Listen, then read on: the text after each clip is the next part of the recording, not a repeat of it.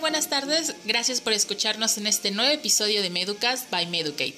Los saluda Michelle desde México y el día de hoy les traigo una gran noticia. En el marco del Congreso de Red Américas que se celebrará en Panamá en octubre de este año, Meducast y Red Américas hacen una gran colaboración, trayendo para ustedes esta nueva sección llamada Inside Red Américas Maravillas Académicas. En esta ocasión nos vamos hasta Colombia para poder platicar con la doctora Patricia Caro sobre la cadena de supervivencia de pacientes expuestos a materiales peligrosos. Les damos la bienvenida. Gracias a ustedes por la invitación. Eh, yo soy Patricia Caro, yo soy médica de Colombia con una especialidad en toxicología clínica me desempeño como toxicóloga clínica en uno de los hospitales eh, aquí en Bogotá, que se llama el Hospital de San José, y soy docente ya hace varios años de atención prehospitalaria para dos universidades que quedan aquí en Bogotá, Cundinamarca.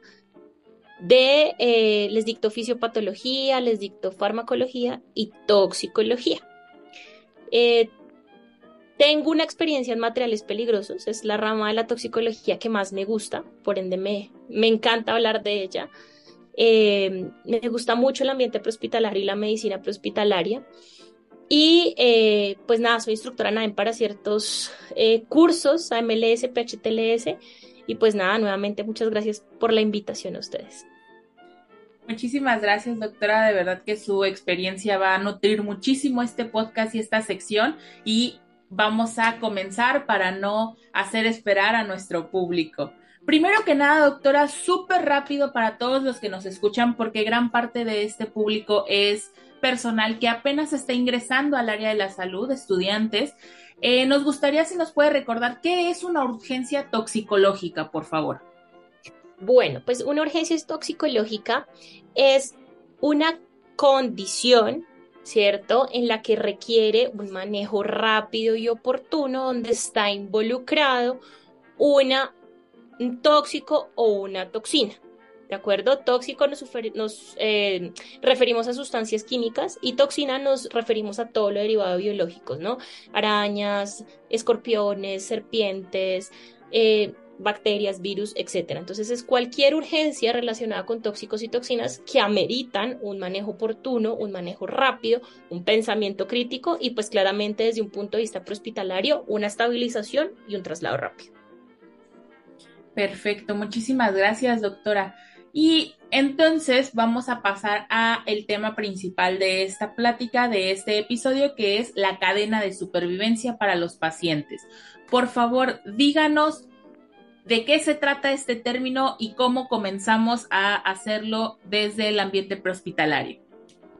Ok, entonces digamos que partimos de que los tóxicos son prácticamente emergencias médicas, son, requieren manejo traslado rápido y oportuno. Hay un grupo muy grande de la toxicología que son los materiales peligrosos, que básicamente el tema específico es la cadena de supervivencia en pacientes con incidentes a materiales peligrosos. ¿sí? ¿Qué es un material peligroso? Es cualquier tóxico o toxina ¿cierto? Que genera alteración no solo en la persona, sino también estamos hablando de múltiples víctimas que también alteran el ambiente y afectan los bienes. Entonces estamos hablando como de accidentes múltiples y eso es un material peligroso. ¿Cuál es el riesgo de los materiales peligrosos? Que no solamente afectan a múltiples víctimas, sino que también tú como personal de salud puedes ser una víctima más. ¿Sí? ¿Por qué? Porque estamos ante un tóxico que está en el ambiente, que es persistente en el ambiente, que además toca controlarlo y que esa escena es completamente insegura, ¿sí? Entonces, ¿qué nos hemos dado cuenta? Porque inclusive yo esta ponencia la voy a dar en conjunto con Helen Guerra, que es paramédico. Em, vamos a hablar de la importancia que tiene atender a estas víctimas expuestas a materiales peligrosos, partiendo de la seguridad tuya como personal de salud, pero también no dejando a un lado la víctima expuesta a material peligroso. Es decir, tú como personal de salud, ¿qué cuidados debes tener para no ser una víctima más? Pero tampoco dejar a un lado o retrasar el traslado de tu paciente, ¿no? Entonces es una cadena de supervivencia que empieza desde la escena hasta que el paciente llega a un hospital que tiene un toxicólogo clínico. ¿Sí? Eso es la cadena de supervivencia. ¿Cuál es como el paso a paso que debemos de seguir, ¿cierto? Desde el punto de vista de seguridad, pero también que tu paciente no pase un segundo plano, ¿sí? Entonces, eh, lo nombramos así. Hay inclusive una propuesta en la literatura de cadena de supervivencia de víctimas expuestas a materiales peligrosos, y, bueno, nos, nos, ha parecido bien importante hablar del tema. Por ejemplo, en mi país eh, han ocurrido algunos incidentes en donde se terminan contaminando, pues, eh, personal que no tenía que ver con el evento, por ejemplo, personal de seguridad, personal hasta inclusive de salud a nivel intrahospitalario, por lo mismo, porque cuando llega una víctima expuesta a materiales peligrosos tal vez dentro del hospital, no tenemos el cuidado y también nos contaminamos. Entonces es eso, es poner en una balanza la seguridad tuya como personal salud sin dejar a un lado un paciente que está expuesto a un tóxico potencialmente mortal, porque así, así son los eventos, los materiales peligrosos, y pues tú tampoco ser una víctima más. Wow, sin duda, como menciona doctora, eh, la parte recordar poner nuestra seguridad primero siempre es bien importante y no solamente hablando de materiales peligrosos, sino en cualquier urgencia, pero creo que en este tema en específico, hablando de materiales tóxicos, peligrosos, contaminantes, eh, es todavía más importante el poner siempre primero la seguridad para que tú no sufras este, eh, esta contaminación o esta intoxicación, si está bien el término, para poder brindar precisamente la atención necesaria a las víctimas. Y obviamente el poner tu seguridad primero no significa dejar de lado, sino es esta parte de garantizar que la atención llegue de la calidad y de la eh, calidez necesaria. Esto fue lo que se hace o nos comenta que es la parte prehospitalaria. ¿Qué hay de la parte intrahospitalaria? ¿Cómo se maneja o cómo es el abordaje de una atención eh, eh, eh, de materiales peligrosos o de víctimas expuestas a ello? Pues esta es una excelente pregunta. Fíjate que en mi país, bueno, nosotros tenemos la especialidad clínica aquí en el país, mm, donde intentamos estar toxicólogos en todas las clínicas y hospitales, por lo menos de cuarto nivel, aquí cuarto nivel, digamos, es como las clínicas que tienen como la mayor capacidad, la mayor cantidad de especialistas, ¿sí? Entonces, pues intentamos estar en, los hospitales de tercer y cuarto nivel. Ocurre algo muy particular y es que la atención de víctimas con materiales peligrosos se requiere un trabajo en equipo, ¿cierto?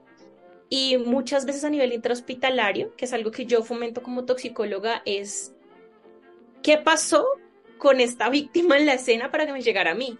¿Sí?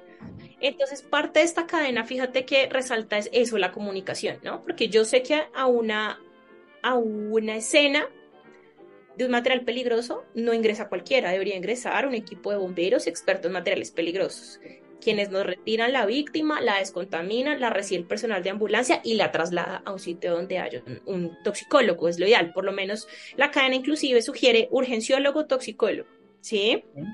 Entonces, este paciente nos llega a nosotros, ¿cierto? Y digamos que ahí es donde yo he notado, digamos que algunas falencias, porque uno tampoco uno como médico especialista pregunta qué pasó en la cena. ¿Sí? Eso pasa muy frecuentemente. Entonces, ¿y por qué? Porque al paciente a nosotros nos llega ya retirado de la exposición, descontaminado y uno va a manejar es la clínica, ¿cierto? Entonces, esta, eh, esta cadena de seguridad, esta cadena de supervivencia, tiene algo bien importante y bien valioso que es la comunicación. ¿Sí? Entonces, eso es lo que tú dices, bueno, ¿qué sucede a nivel intrahospitalario? Entonces, digamos que puedo decir que algo en lo que fallamos es comunicación, ¿cierto? Eh, algo en lo que deberíamos estar preparados a nivel intrahospitalario es, dependiendo del material peligroso, ¿será que nosotros tenemos que hacer un triage eh, en una zona específica del hospital donde no se contaminen otros pacientes? ¿Sí? Entonces ahí entra también a jugar como un sistema comando de incidentes intrahospitalario. Cuando a mí me informan, voy con tantas víctimas expuestas a gases lacrimógenos, por ejemplo, o a gas cloro. Eh, ¿Qué podemos hacer? Entonces ahí uno engrana con el, urgenciólogo, el toxicólogo, y se intenta montar un triage eh, a nivel no en el mismo triage, no en la misma zona de urgencias del hospital, pues para evitar más contaminados, pero también tú como personal de salud, qué traje vas a usar entendiendo de lo que pasó en la cena, ¿no? Entonces digamos que eso es lo que se debería hacer. Eso es lo que se debería hacer y tener como un seguimiento. Hasta ahora se está logrando integrar esto, ¿sí? Hasta ahora la idea es poder hacer simulacros, es lo que inclusive yo estoy haciendo en mi país. Por ejemplo, en mi hospital, en mi universidad, estamos haciendo eso, haciendo simulacros para engranar lo que sucede extra e intra, ¿sí? Para poder atender mejor a las víctimas, ¿cierto? Y que pues no nos ha pasado múltiples víctimas, pero puede suceder, puede suceder. Entonces, digamos que tú me dices, ¿cómo se hace? Lo ideal sería así, tener una comunicación extra, llegar, tener un triage en el hospital, en una zona diferente donde tú haces el triage, estar afuera con un equipo de protección personal, clasificar a tus pacientes y atender y ponerle antídoto a los que necesitan antídoto, y hospitalizar, tomar ciertos paraclínicos todavía nos falta mucho y realmente nos falta mucho como Latinoamérica, realmente nos falta mucho. Centroamérica, Latinoamérica nos falta desde, desde ese punto de vista de generar conciencia, pero a la final yo pienso que esa es la idea, ¿no? Empezar como a hablar del tema. Y, y, de pronto la, la, pregunta que le surgirán a muchos de los oyentes es, no, pero es que eventos de múltiples víctimas a materiales peligrosos, eso no sucede acá. Bueno, no ha sucedido, pero puede suceder.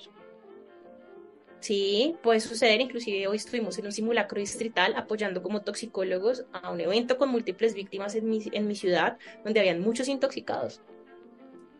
¿Sí? Entonces, digamos que a la final, ¿qué sería lo ideal? Eso, algo extra que nos comunique con lo intra y que podamos trabajar en equipo, ¿sí? Hasta ahora se está logrando ese engranaje.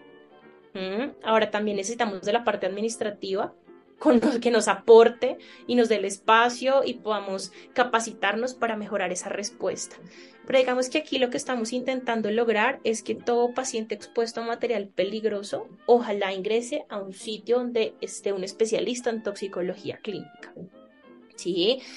Y precisamente esta es la razón del por qué mi ponencia la doy con Helen, que Helen es paramédico y además pues es bombero, ¿no? Entonces tenemos que tener lo técnico con lo clínico. Aquí es indispensable, porque cada uno debe aportar de sus conocimientos para poder tener una, un paciente sano, es decir, que salga bien y que, o que salga con las menos secuelas posibles, ¿no? Entonces, la idea es capacitarnos, eso es lo más importante. Y esta propuesta que traemos de la cadena de supervivencia, que inclusive la sugiere la guía de emergencias toxicológicas de mi país, nos pareció perfecta para poder entender el trabajo en equipo y saber qué hacer fuera y adentro, pero que sea una cadena, no que sea llena de baches y de teléfonos rotos, sino que sea una cadena. Exactamente, doctora. Lo que menciona de, lo más importante del término es que eh, sea eh, homogéneo, que esté al mismo nivel, tanto intra como extrahospitalario, y sin duda la comunicación es algo vital. Además de la capacitación continua y de la preparación que pueda tener cada uno del personal involucrado en el área correspondiente, sobre todo la comunicación, porque si no, pues no vamos a poder brindarle la la atención adecuada o vamos a repetir cosas que ya se han hecho que quizá no necesiten ser repetidas, ¿no? Habrá situaciones como la toma de los signos vitales, la, el, el retriachar, la toma de paraclínicos, que evidentemente se necesitan estar haciendo constantemente, pero habrá cosas que quizá no sean necesarias. Muy bien, doctora, muchísimas gracias. ¿Y qué en su experiencia, ¿cuál es eh, la exposición a materiales peligrosos más común? Bueno, en mi país, gases lacrimógenos, eh, cuando tenemos protestas, y creo que son en varios países, eso sí, eh, tenemos principalmente em, gases lacrimógenos, es lo que más uno ve, ¿no? Y, y mira que haces una pregunta bien interesante porque para nosotros como toxicólogos decimos, gases lacrimógenos y realmente tampoco es que nos lleguen muchos, pero sí eh, tenemos uno que otro eh, de que ocurre un accidente en un laboratorio, etcétera, ¿no? Pero cuando tú miras la estadística que ocurre en bomberos, ellos son despachados por múltiples eventos con materiales peligrosos. Por ejemplo, ellos tienen un montón de eventos con cloro, con amoníaco. Entonces ahí es cuando digo, no, tenemos que fortalecer la comunicación, porque la estadística que yo tengo es completamente diferente a, ¿no?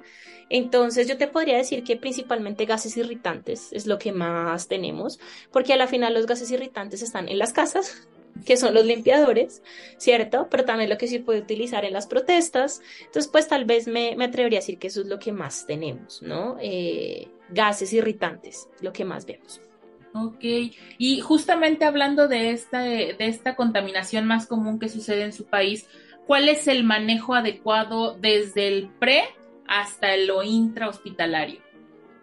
Bueno, entonces digamos que el manejo adecuado, lo más importante es la cena, ¿no? La cena pues no va a ser segura, no va a ser segura, inclusive en ese sentido, quien entre a la cena tiene que entrar con un equipo de protección personal adecuado, ¿sí? Entonces ahí ocurre algo muy particular, ¿no? Porque a uno le enseñan los triage en múltiples víctimas, donde dice, si usted me escucha, venga hacia mí. Yo no puedo hacer eso en un evento con materiales peligrosos, porque si mi paciente está contaminado. A menos de que sea un bombero, experto en materiales peligrosos, que esté equipado con su, todo, con, su traje, digamos que, que sea para el tóxico que está en el ambiente, que sea adecuado, que no se vaya a contaminar y que él diga eso, ya es diferente. Entonces, lo primero, el mejor manejo inicia con el control de la escena y un trabajo en equipo. Entonces, toca delimitar las áreas, que eso, digamos, le hemos aprendido un montón en cosas de materiales peligrosos, que la zona caliente, la zona tibia, la zona fría, ¿sí? Digamos que eso creo que lo sabemos, ¿cierto? Pero digamos que es eso, delimitar, que delimiten la zona del triage para que cuando yo lo reciba como personal salud, como ambulancia, como prehospitalario, ya esté con una primera descontaminación. ¿Sí? Ahí lo que yo tengo que mirar como prehospitalario es, ¿mi víctima sigue con la ropa con la que estaba dentro de la cena? Posiblemente no, posiblemente pronto le quitaron ya sus prendas y la hayan descontaminado, pero si está con las prendas de vestir, toca quitárselas toca quitarle sus prendas de vestir. ¿Por qué? Porque es que en esa ropa hay material particulado, el material peligroso. Entonces, toda esa ropa hay que quitarla. Y además de quitarla, ponerla en una bolsa y cerrar esa bolsa. Porque he tenido muchas historias de estudiantes míos hospitalarios que me han contado eh, que las bolsas quedan abiertas dentro de la ambulancia y que piezas empiezan a emanar vapores y terminan entonces contaminados también los del personal de ambulancia. Entonces, pues uno esperaría que esta víctima uno la recibiera como personal prehospitalario sin la ropa, ya es una primera descontaminación. Pero si eso no sucede, pues toca retirar la ropa y si uno considera que tiene que volver a descontaminar, vuelve y se hace. ¿Sí? Como por ejemplo una exposición de un corrosivo en un ojo, sí o sí no toca esperar a llegar al hospital para lavar el ojo, toca hacer una irrigación ocular, toca hacerla. ¿Sí? Entonces hacer esta parte de la descontaminación. Digamos que aquí es bien importante entender eso, porque es que la descontaminación es para evitar que se siga exponiendo el paciente y que yo también me exponga, ¿no? Y que el médico que lo va a atender no se, exponga lo menos posible. Entonces ahí defino eso. Dependiendo del tóxico, que eso quién me lo va a decir, el equipo de bomberos que está adentro de la cena, si tienen un detector de gases, nos pueden decir o se sospecha o con la clínica también lo identifico. Entonces, cuando yo ya hago la descontaminación, hago tal cual la valoración inicial como cualquier paciente intoxicado. Verifico vía aérea, verifico ventilación, verifico circulación, compromiso neurológico. ¿sí? Vía aérea usualmente es exposición a gases irritantes. Ventilación usualmente es a gases asfixiantes simples. Eh, Vía eh, ventilación y circulación usualmente son asfixiantes sistémicos. Cuando tengo compromiso de A, B y C, usualmente esos son gases mixtos como un H2S, que es ácido sulfídrico. Y cuando tengo un paciente que tiene un compromiso de D, que es la parte neurológica, me preocupo un poco más eh, porque pueden ser muchas cosas. Desde un agente nervioso, desde que de pronto dejó recibir mucho tiempo oxígeno y ya está inconsciente, o de que de pronto dentro del evento ocurrió una explosión y se cayó y se pegó en la cabeza y tiene un trauma craneoencefálico. ¿sí? Entonces, digamos que ahí yo hago la valoración inicial completa y traslado a mi paciente, pero ahí es lo que yo debería decir, fomentemos la comunicación. Yo ya en el hospital debería estar instaurando mi triage, ¿sí? Para recibir a esas víctimas, además porque el paciente intoxicado es muy cambiante, mucho, es muy cambiante, es cronológico además. ¿Y por qué es cambiante? Básicamente porque estamos retirando un paciente de la exposición, entonces le estamos quitando la exposición, posiblemente mejore, ¿sí? O, por ejemplo, si se expuso a un órgano fosforado, entonces en un momento está fasciculando con taquicardia y después de la nada está vomitando con diarrea por el mismo tóxico y está con el bradicardia, que es los latidos del corazón bajos, ¿sí? Entonces el paciente intoxicado es bien cronológico y ahí toca sí o sí, además de que cuando estemos ya en el traslado, ¿sí? Ahí que nos toca reevaluar al paciente, reevaluarlo cada cinco minutos, reevalúe, reevalúe. Pero también tengo que cerciorarme que el urgenciólogo, urgentólogo y toxicólogo que está en el hospital estén recibiendo a mi paciente y decirles llevo tal tóxico. Con eso uno también busca qué se va a poner de PP, que idealmente, idealmente no es un tapabocas quirúrgico, ni el uniforme que utilizamos en el hospital. Debería ser, debería ser por lo menos un C, un traje C, por lo menos, ¿sí? y ahí atenderlos. Y después de nosotros, que llegue el paciente, entonces ya nosotros definimos, ¿lo volvemos a descontaminar? O sea, ya estaríamos pensando en una tercera descontaminación, porque también depende mucho del tóxico. ¿Le vamos a colocar algún antídoto? Vamos a ingresarlo para hacerle algún examen específico acorde al tóxico, cual me dijeron que detectar. Entonces, digamos que ese sería el manejo ideal, empezando por la comunicación. ¿no?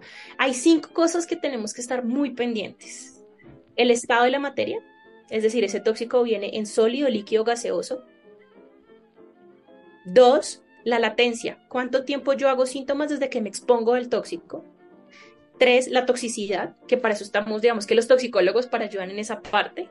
Cuatro, la persistencia del tóxico en el ambiente. Y cinco, la transmisibilidad de una persona a otra. Esos son como los cinco pilares que yo tengo que tener en cuenta en la cadena de supervivencia. ¿sí? Entonces, digamos que manejo la circulación, o sea, todo esto, esto que te estoy diciendo, la comunicación, la escena, la descontaminación, pero también ir como el trabajo en equipo. El trabajo en equipo y hacer la valoración inicial como bien lo sabe hacer un prohospitalario, porque pues en eso todos los prohospitalarios son expertos en, en intentar estabilizar un paciente en, un, en 10 minutos. Eso es increíble, además, estabilizarlo y llevarlo lo más pronto posible a, a un hospital. Entonces, digamos que sería eso. Excelente, muchísimas gracias por eh, esos cinco pilares. Estoy segura que después de haber escuchado o visto el video de, este episodio, nuestro público va a, a, tenerlo ya muy en mente y no se les va a olvidar. Y es impresionante lo que nos menciona de, las veces que se tiene que descontaminar una persona eh, según el tipo de, material al que fue expuesto o de la sustancia a la que fue expuesta. Y me imagino que incluso existen más allá de las tres descontaminaciones dependiendo de la, de la situación, ¿verdad? Pero creo que tres es como lo, lo mínimo indispensable o lo que comúnmente se realiza con los pacientes expuestos. Entonces, para que aquel público que nos esté escuchando que es nuevo en el área o que incluso no tiene que ver con el área que llegó a nosotros, para que entienda que en una situación de materiales peligrosos es un proceso que se debe de cumplir con la intención de no generar más lesionados y de poderle brindar todos los recursos y atención necesaria al lesionado o lesionados que ya existen en el lugar. Entonces, es un proceso largo eh, hasta cierto punto, pero las personas que están capacitadas, que están eh, en constante práctica de estas situaciones, como lo menciona la doctora, con los simulacros y eh, los cursos y talleres previos, van a saberlo manejar y llevar de la mejor manera. Por último, doctora, nos gustaría saber, usted como toxicóloga, ¿qué es lo más importante que un prehospitalario debe de decirle o comunicarle cuando le lleva un paciente? Pues mira, me haces la mejor pregunta del mundo. Y esto es algo que yo le inculco a todos mis estudiantes de APH. Y lo, y lo digo cuando me han invitado a congresos de prehospitalaria y lo digo.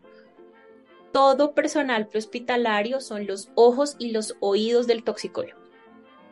O sea, eso es lo más importante. ¿Por qué? Porque es que ¿quiénes están en la escena? ¿Sí? ¿Sí? ¿Quién pudo identificar cosas de la escena? Por ejemplo, algo muy sencillo como un intento de suicidio, que no tiene nada que ver con materiales peligrosos. ¿Sí? ¿Quién está en la escena? ¿Sí? ¿Quién de pronto pudo mirar los blisters, encontrar los blisters de los medicamentos, el veneno envasado en una botella gaseosa? No lo sé. ¿Sí? Eh, muchas veces uno les, y les dice, porque los libros lo dicen, no, es que acuérdense que olores y un montón de cosas. Bueno, no tanto, porque hay veces recuerden que si, la, si en la escena no hay un olor característico, eso no descarta que no haya un tóxico en específico, ¿no? Pero el paramédico prehospitalario, eh, respondiente, como lo digan en los países, ¿cierto? Son los ojos y oídos del toxicólogo. No se les olvide, el paciente intoxicado es clínico. Yo en la escena que tengo para valorar al paciente, la clínica, no tengo más. Si acaso una glucometría, un electrocardiograma dos derivaciones que, por ejemplo, en mi país no está disponible en, todas las ambulancias, y un monitor. Sí, con esa información es bien importante. Y toda la clínica, toda la clínica. ¿Por qué? Porque a la final cuando el paciente llegue a urgencias es lo que yo tengo. Yo tengo exactamente lo mismo. La clínica, ¿sí? Entonces, eso es importante. Yo siempre pongo el mismo ejemplo. Hay un paciente que está agitado en la casa. ¿Cómo estaba en la casa? Agitado. ¿Qué hizo el prohospitalario? Le tuvo que poner un sedante. ¿Cómo me llegó a mí? Dormido. ¿Cómo lo va a interpretar yo? Llegó un paciente dormido. Y llegó, porque está dormido. Y es cuando empieza el prohospitalario. No, es que se agitó, golpeó, está violento. Eso es diferente, porque ¿quién estaba en la escena? ¿Sí? Otro ejemplo, los organofosforados, que los organofosforados acorde al receptor que estimule, que sea nicotínico o muscarínico, que son unos receptores específicos que tenemos en nuestro cuerpo, a pesar de que sea el mismo tóxico, puede hacer en un lapso de una hora cambiar de manifestaciones clínicas. Y eso, ¿quién lo sabe? El prehospitalario sabe, pues, decir, está así, a los cinco minutos está así y así. Y por eso es que a pesar, o sea, yo les digo, son ojos y oídos, pero ojos y oídos cada cinco minutos. El paciente intoxicado se revalora cada cinco minutos, ¿sí? Y se maneja tal cual como se aprende en prehospitalaria. X, A, B, C, D, E. Así, tal cual. ¿Mm? Un paciente intoxicado bien enfocado, es decir, bien manejado desde la valoración inicial, trasladado, valorado por toxicólogo, realmente son muy pocas las secuelas, quitando el tóxico, ¿no? Porque hay tóxicos de importancia clínica que nos toca trabajarle un poco más, que a veces son letales y generan muerte en la escena, ¿cierto? Pero cuando se genera ese, ese enlace extra e intra, uno ve, yo como toxicóloga clínica, veo mejoría en mis pacientes.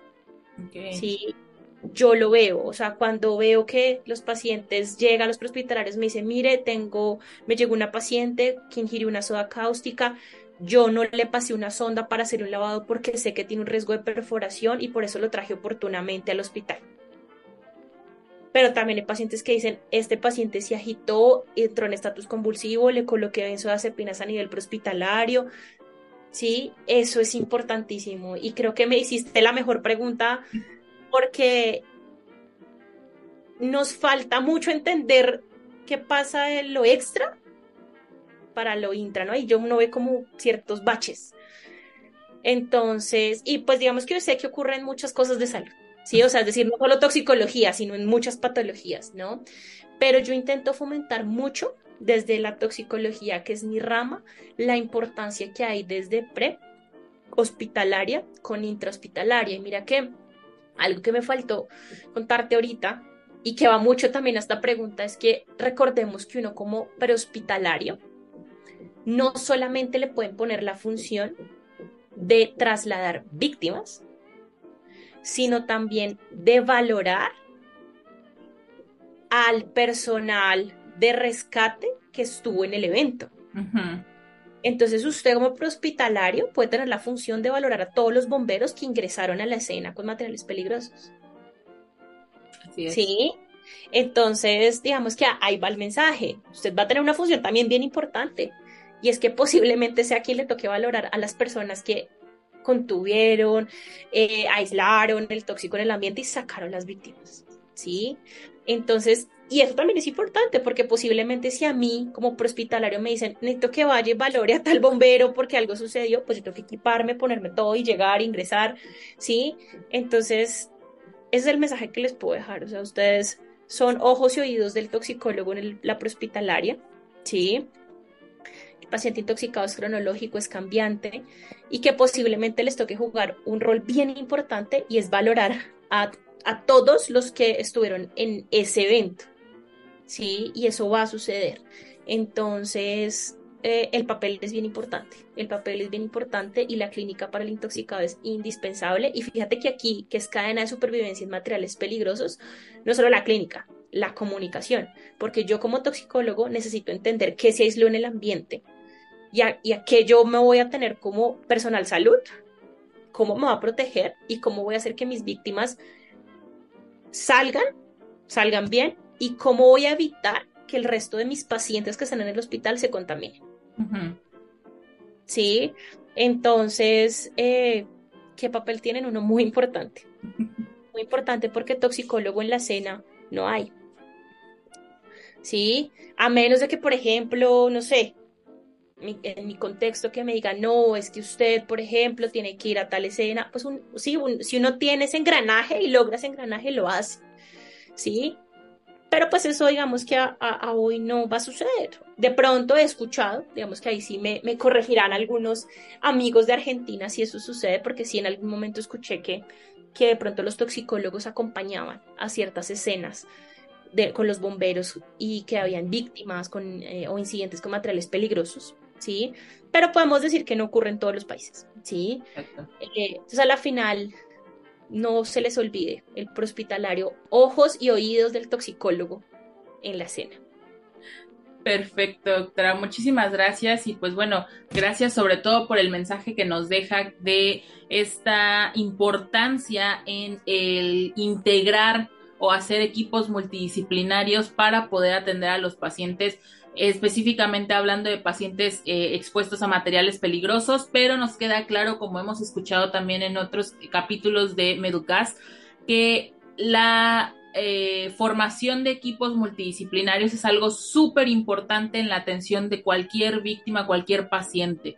entonces, eh, los invitamos a hacer estos esfuerzos, los invitamos a tener esa comunicación con el personal intrahospitalario si usted es extrahospitalario y viceversa si usted es intrahospitalario, tener la comunicación con el extrahospitalario para poder hacer la sinergia necesaria y atender a los pacientes y sobre todo protegernos a nosotros. Porque justo como lo menciona usted, en, estos, en estas situaciones de materiales peligrosos, la seguridad del personal es uno de los puntos principales y primeros o primordiales para tener en cuenta antes de la atención de los pacientes. Muchísimas gracias por habernos dado toda esta maravillosa información, doctora. Yo sé que nuestros escuchas se quedan esperando, pero si usted está interesado en saber más sobre este tema, sobre, eh, la importancia de la cadena de sobrevida, los invitamos al Congreso de Red Américas que se va a llevar a cabo en la ciudad de Panamá en octubre para poder conocer a fondo ya este tema desde la perspectiva de la doctora Patricia y de la paramédico Helen. Doctora, ¿algo que quiera decir antes de despedirnos de nuestro público? No, pues agradecerles a ustedes por seguir o permitirnos seguir hablando de estos temas, porque siento que si cada uno aporta el granito de arena que sabe, vamos a lograr mucho, ¿sí?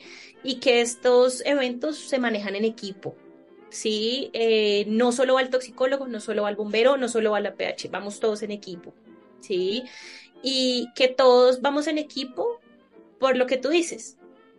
No queremos una víctima más, pero queremos que las víctimas que tenemos salgan bien, ¿sí? Entonces, y cada quien tiene su experiencia, cada quien tiene su experiencia y si cada uno pone su granito de arena, nos va a ir muy bien, ¿no? Entonces, en, en ese sentido de estas víctimas. Y, a entrenarnos, a hacer simulacros en sus hospitales, en sus, en donde ustedes vivan. ¿Sí? La capacitación es lo que lo lleva uno a, no al revés, no, uy, vienen 10 víctimas, ¿qué hago? No, usted prepárese, haga el simulacro, prepárense, hagan simulacros cada mes, como organicen, ¿sí? Eh, y eso permite a uno mejorar la comunicación. ¿No? Entonces hay que prepararnos, todos tenemos que prepararnos, extra e intra, indiscutiblemente. Tenemos que prepararnos, pero pues esa es la idea, ¿no? Empezar por algo. Perfecto. Muchísimas gracias de nuevo, doctora. Gracias por esta información.